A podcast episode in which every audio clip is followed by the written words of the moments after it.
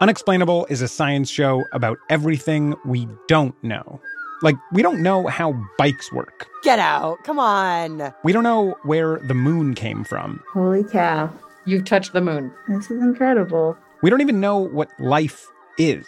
No one has been able to define life, and some people will tell you it's not possible to.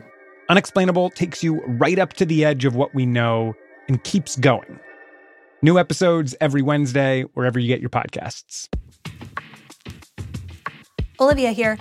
I want to tell you about a new podcast from Axios called One Big Thing. It's hosted by Niala Boodhoo and features interviews with leaders you know or need to know in business, politics, and culture. Each week, you'll hear one big conversation on the trends shaping our world from people like Surgeon General Vivek Murthy, technology reporter Ina Fried, and chef and humanitarian Jose Andres. So go ahead, listen to One Big Thing on your favorite podcast app. New episodes drop every Thursday.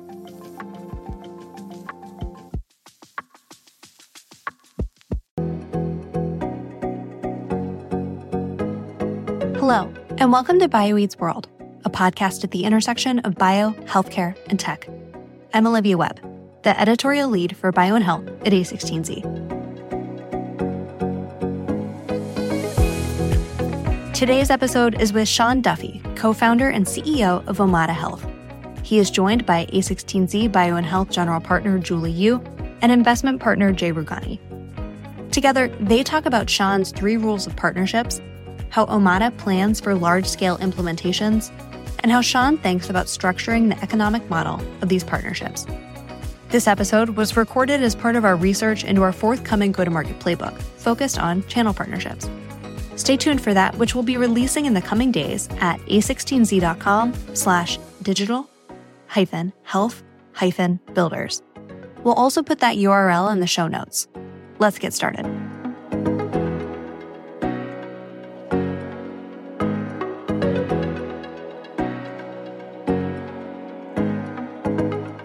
Well, thank you so much for being with us here, Sean. Why, why don't we start with Omada? And like, what was the founding story of the business? Sure. Well, thank you, friends, for having me on. So, uh, Omada is a, a, virtual care company. We um, uh, support people with prediabetes, diabetes, hypertension, musculoskeletal care. The, the, quick version of the founding story is I was uh, in medical school. Prior to that, I had worked in tech at Google um, and ended up uh, well in an MD MBA program, taking an internship at IDEO. And um, at that moment in time, which was 2011, the worlds of tech and healthcare were very, very separate. This was pre BioFund. This was right when the Fitbits of the world were just becoming a thing.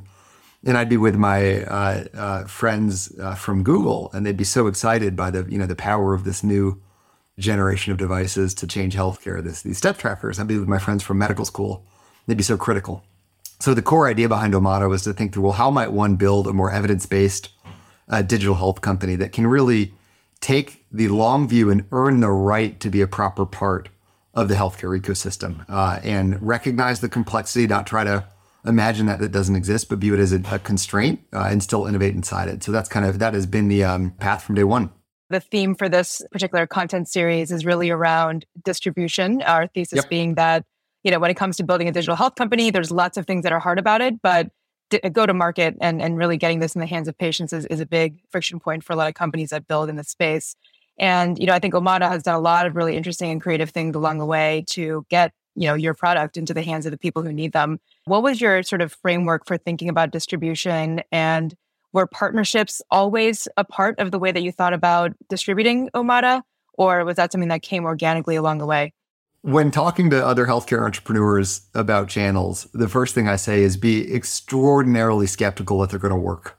Uh, basically, you should assume failure. That's the mindset that you should go in because if you assume failure, it actually increases the probability that they do work. Very early on at Omada, I got stars in my eyes uh, with so many channels. That, you, know, I remember thinking, "Oh my gosh, I'm about to strike like the biggest channel deal, you know, digital history. This, they're gonna they're gonna sell my product for me." Uh, that almost never works. So that that's the first rule. Be hugely skeptical. In truth, and we'll get into this, it requires an enormous amount of resourcing, planning, timing to make channels productive. They can be productive. And so that's that's rule number one. Be skeptical of them. Rule number two sounds uh, uh, competitive with rule number one, but it's not. And rule number two is you're gonna need them. You will have to in digital health go to market have a combination of direct sales and channels. And the art is figuring out the balance and having an organization that can execute both. Given how hard they are, and given how many of them fail, why did you choose to do them in the first place? Or maybe even just expand why you need them? There's so many stakeholders in the healthcare go to market. I'll kind of focus in on the employer and plan dynamic, but you honestly could, you know, find other examples that mirror this. There will helplessly be a large subset of your employer customers, if you're if your go to market involves self funded, that just don't want to contract with you. Uh, you know, they'd rather not have to bring you through procurement. They'd love if you could work with one of their partners. Uh, so that's that's just a reality. So you'll actually talk to buyers and be like, hey this sounds great. By any chance, do you work with Blue Cross Blue Shield of X? Do you work with PBMY? You know, do you work with Partner Z? Um, and so you'll almost be forced into exploring channels, and then you'll talk to that other partner, and they'll think, well, interesting. One of my big customers, you know, wants Omada.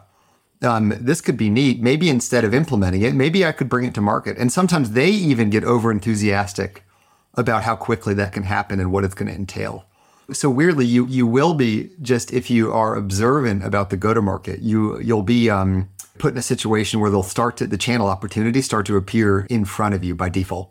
You know, when you think about what you said earlier about being extremely stringent about assuming what's going to work versus not, but then hearing from your customers that there might be opportunities to work with third parties who they trust and are comfortable buying from. W- was that the predominant way by which you built your partner pipeline, so to speak? or do you take more of an approach like traditional sales where you were kind of segmenting the market and you know thinking about okay these kinds of payers are likely good channel partners and therefore i'm going to go call the universe of all of them and do a top down motion to try to reach out to as many mm-hmm. as i hmm. can what was it your general approach to building pipeline for for partnerships you know in, in thinking about which channels could work we we did both we did a proactive approach and a reactive approach you know funnily enough this is one of those, one of those instances where counterintuitively the reactive works better the proactive is you're like, oh my gosh, let's, you know, think about ways we could commercialize this. You know, let's bring it forward to your customers. If they've not heard of you from a single customer, you know, that's not a strong signal. So it's funny if it, unless they're hearing about you from their customers, it makes the execution of the channel and the, sales motion on the channel side more difficult. So the most successful channel relationships were just the accounts got interested. Their preference was to not work directly in a contractual relationship with Omada but operate through the channel kind of that feeds channel momentum. And then you're starting to talk and you already have evidence right in front of you of a customer set that, that's carrying forward interest. Um, and that becomes uh, far more fruitful to the, uh, the conversations. How did you decide who to partner with as you evaluated your pipeline? What prompted you to ultimately pull the trigger? The best signal is the end buyer and who they want to work with. So if a lot of your end buyers, you know, all of a sudden want to contract through X company and partner with X company, that's an incredible signal. Really, it's um, the first principles of really listening to your customers about their preferences on how they want to work with you still holds true. And that'll guide you to, to, you know, to channels. And you can kind of think about, you know, density and opportunity. And that is the, that's the right approach in my view. One of the things that, that I find amazing about Omada on the question of picking who to partner with is that in many ways you partnered across the industry. And so I'm curious were there major differences in the way you approach partnerships with a health system, with a payer versus other channels? The rules are pretty similar across the board. You know, I, I will say that in healthcare, especially, it, it's it's very important to approach the markets with you know a mindset of listening, recognizing that you're not going to know the specific dynamics of their their business because you know in in one region uh, a specific regional plan could be under so many different pressures thanks to the local market dynamics than another, and that actually might influence who you, who and how you go to market, uh, you know, with. So um, uh, we do, per your point, I mean, we do have a, a very multi-stakeholder business, and I honestly think that real, true healthcare innovation, you know, requires you know perspective on how you might fit in across the whole ecosystem and all the partners. Yeah, Sean. So you mentioned earlier the the starry eyed, you know, entrepreneurs who think that these partnerships are going to change their life, and I was that um, starry eyed entrepreneur myself back in the day. Been there, had those stars in my eyes. But the other place where you get stars in your eyes is once you have the partnership, you know, you think, okay, now everything's going to flow. All of a sudden, their sales reps are going to be out in the field, like you know, shilling my book, and um, and everything's going to go great. But I think a lot of founders and, and companies like really under club what you have to invest in internally from an infrastructure perspective to get these partnerships to really hum. if, if you're able to share an example maybe of a partnership where you kind of ended up investing a lot in like internal organizational and, and processes and things like that what are some of the things that you ended up uh, maybe being surprised that you had to invest in or change internally to make these partnerships successful the adage of nothing sells itself is completely true um, and then uh, where you can be fooled as an entrepreneur is thinking that you're important to the account manager uh, on your channel partner. You're, you are not.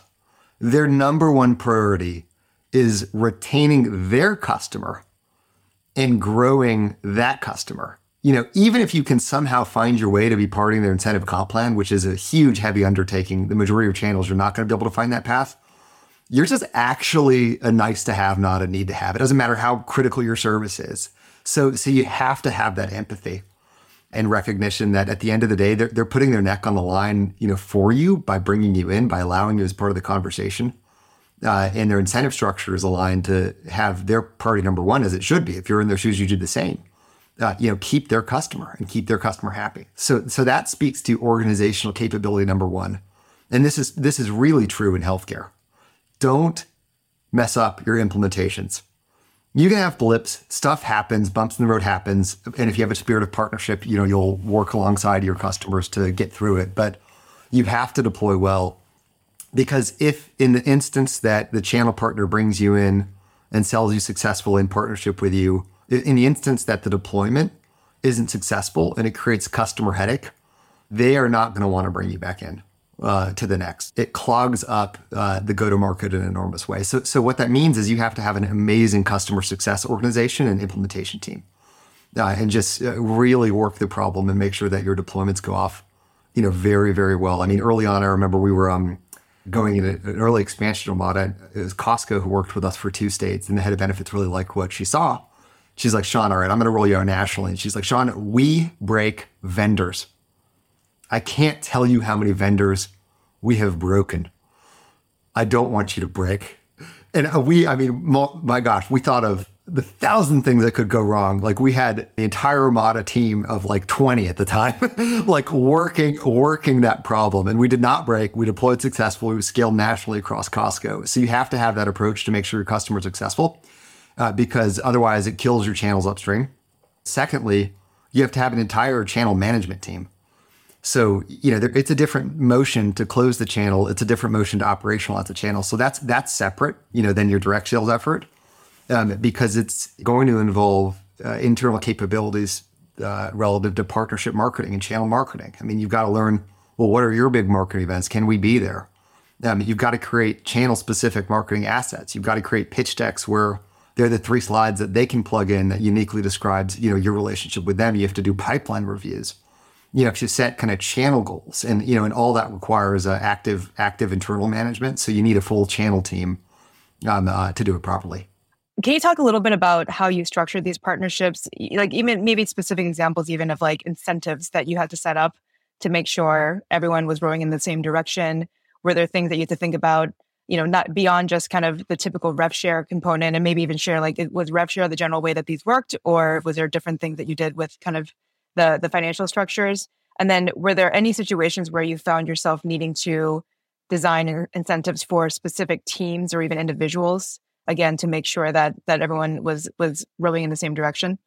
The general uh, economic model is a rev share. Every every specific channel is different, but I would kind of tend to think of kind of the five to ten percent mark as as kind of norms for channels. Um, you know, in general.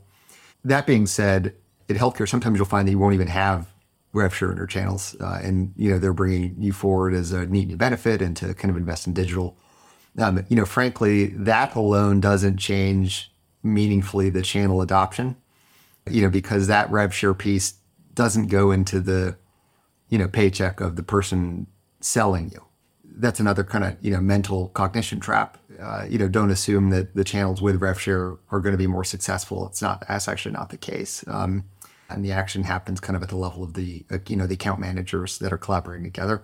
Um, we have done both non-rev share, rev share channels. Again, there's no difference. Um, where where you can get success is kind of either sponsoring marketing programs or getting kind of marketing programs designed. You know things like you know spiffs, kind of et cetera. You have to be very you know make sure that you know PSA always talk to your regulatory teams. There's all sorts of tripwires. Like there's you know, ways to do these things in kind of a totally fine way. There's ways where you can trip on regs, but um, really you need to land any IC at the level of the the rep, uh, and then kind of there's a whole other question on, of kind of relationships and collaboration out in the field that honestly is equal equally important. As you've observed partnerships that have been successful both with RevShare and without RevShare, when you think about partnerships today, do you have a bias towards one, even though you've seen both work? or are there other sort of mechanics and incentives that you you like to bake in today that you know perhaps were were non-obvious to you a few years ago i mean i i, I tend to think having a little joint you know skin in the game is appropriate it's you know there even if even if it allows you a little bit of like you know organizational clearing you know where if the channel's not working together even if the reps don't you know, receive the benefit, you know, executive to executive having a conversation like, look, know, we're we're, um, we're losing opportunity here for your organization, uh, you know, not just kind of from a culture of innovation standpoint, but you know, financially, so maybe maybe we can think about how we work better together. So I, I tend to think that even the air clearing culturally can be worth the you know worth the rev share component. So, but but you know, open minded, I tend to tend to you know want to listen to you know their preference. We've had channels where actually their preference strategically is just not to you know, not to have a, a rev share component. And so, you know, it's really listening to what, what, what they prefer because you can execute fine with either. Sean, have there been any partnerships that you had to walk back or unwind or like fundamentally change, you know, once you learned what was not working and like what happened in, in some of those situations? You know, there have usually the ones that we've had to pivot on, uh, you know, are the ones where there's, thanks to the way it was set up, an incredible anxiety on controlling the entire customer conversation. You know, you'll occasionally be presented with partners that are like, look, I'll work with you. I want to sell you, but you're not allowed to mention us in the market at all. You cannot have your reps meet our reps. We will bring you in when we tell you we'll bring you in. You know, it'll be for that hour. We're not going to, you know, help you prepare. It's, it's, um, that mindset doesn't, it never works. It never works. And it does exist. I think it's pretty common. You will see it, you know, the old kind of feel, felt, found adage can work with these conversations with look, look, I, I hear you. I actually understand the ask. These are your customers. Uh, you know, you want to make sure that we're operating effectively. understand the, the desire for the control here. You know, what I found, uh, you know, over the course of the Omada experience is the channels that are most successful really allow the teams to collaborate. Let's literally let's let's have them break bread, let them get to know each other, you know, become friends with each other, that tends to be what drives the best success for both your customers and the overall channel. One thing I'm curious on is a lot of times in healthcare, these large incumbents are going through a build by partner discussion and debate internally. And sometimes they might come to the conclusion that they want to build what you're building. And there's a frenemy dynamic that emerges. And so I'm curious how you think about or how you advise founders navigating that dynamic. So my general adage on that is just just grow zen with it. It can feel a little bit uncomfortable. You're like, well, interesting. I'm actually hearing chatter from my partners that love working with me that their own organization is thinking about, well, can I build something that's, you know, Omada or a product person that maybe doesn't even know about what you do is proposing to their product council what you do. Just grow comfort with that. And then the best, you know, medicine is just success in their book of business. And you know getting as much scale with their accounts making sure their accounts are happy that's kind of the you know the pill number one and pill number medicine number two uh, is just innovation. Get ahead of the curve of where the trends are going. Make sure kind of what you're doing with the product uh, you know really leaps forward at a quickened pace. Um, uh, you know because uh, if all of a sudden as they're having this discussion three months from there they're like oh my gosh Omada's doing this really cool innovative new thing uh, you know it kind of in many ways can pop that bubble of should we do this on our own to be like, oh no, yeah, that's that's why we work with Omada. You know, kind of re, can re-remind your channel. So just just um me- meditate and grow zen with it, as uncomfortable as that can often be. And and on that point, one thing that we've observed, and I suspect you've observed as well, is in the context of selling to a large employer or payer that operates off, you know, operates in multiple regions, they might try you in one state and then they might have their own homegrown solution that they're experimenting in another state. Is that your advice in that situation to maintain Zen, or how do you manage the the literal internal competition that's happening across regions? The same is true. Maintain maintain Zen, and just I hate to say just allow it to happen without thinking too much about it, but th- that's kind of what you want to do and just focus on making sure that, you know, at the end of the day, their customers, uh, which are your customers too, are hugely successful. Uh, you know, make sure that that, that drives you because that's the biggest leverage point. Super interesting. Sometimes nothing better than a little uh, healthy competition anyway to motivate your team. That's right. Yeah. What happens when you know your your channel partnership is so successful that they ask whether they can actually invest in the company because that obviously creates all sorts of other you know just overhead and administrative challenges for you as a business but what's been your framework for approaching you know those situations when they do have that ask I've tended to lean into that. I know can, people can get you know very scared with the whole strategic investment question. Um, if the company's far enough along, I think it's a uh, you know net a positive thing. Um, my rule of thumb with strategic investment generally is you got to already have the customer relationship. So the situation you described, I think, is perfect. It's literally they've seen you successful, you know, within their organization, and that's what leads them to want to invest. I, you know, I think that's the the best, uh, and that's kind of the rule. I've had folks that wanted to strategically invest that we had no customer relationship with, and I'm like, look, let, let's let's find a path to be successful together, and then we can have that conversation. So that's kind of one, and then Secondly, the way I've handled is like, you know, absolutely always open minded to having our customers invest. It's an honor that you'd even come ask. There's not an opportunity now, but, uh, you know, as we pursue our next financing round, you know, on the, um, you know, on the back of a financial lead, um, would love to explore that. So let's keep the dialogue going. You know, what I wouldn't try to pivot into is doing kind of a, you know, an impromptu round or, you know, creating a capital raising event just for that partner. You know, I'd kind of make sure they understand that this can absolutely happen. It just needs to happen with the ebb and, sl- ebb and flow of your normal capital allocation planning and strategy. One of the other challenges that we often see with channel partners is that, you know, your end market segmentation might be different than their end market mm-hmm. segmentation, or that you just might have a different, you know, evaluation set across each segment that you might overlap in. Are there examples where that became a challenge for you when selling through various versions of, of channel partners at Omada? Yeah, so actually, this is a this um, brings up kind of a really good point in that within you know channels, there's a unique dynamic relative to health plan channels, where large employers tend to actually have multiple health plans, and they have that to offer choice to their employees. You know, they have that based on you know acquisitions where they didn't want to change the you know uh, targets benefit structures for various strategic reasons. So uh, you know sometimes when you're talking to these huge employers you know they may have like six or seven health plans and you might work with four of them but they really do want to deploy the solution you know writ large across their employee base. So just be aware that that can create a headwind. Now it can turn into relationships with the, the plan partners they don't have but that can create kind of a a headwind in in selling large jumbos and kind of going you know up market so you've clearly learned a lot, done a lot, undone a lot as well in, in terms of channel partnerships for Omada along the way. You know, if you were to rewind back to your whatever it is, you know, 2014 self, Sean Duffy, circa, you know, six years, six, seven years ago, what what do you wish you knew about partnerships that you know now? It took us a while to really learn how to operationalize uh, a channel. So I think the um, if I were speaking to yesterday's Sean, I think again I'd say lean into these channels. Assume they'll yield for you over many many many years. Like there's not a there's no such thing as an overnight success with channels. So it's a bit of um, planfulness and patience. And if you're about to sign a channel that year assume maybe it delivers you some revenue the next year. But but uh, you know don't uh, bet the farm on it. All right. Well thank you as always sean for your amazing insights. And congrats on, on what you've been able to build at omada in terms of you know overall go to market but specifically on the on the channel partnership side Sure thing, Julie. Happy to.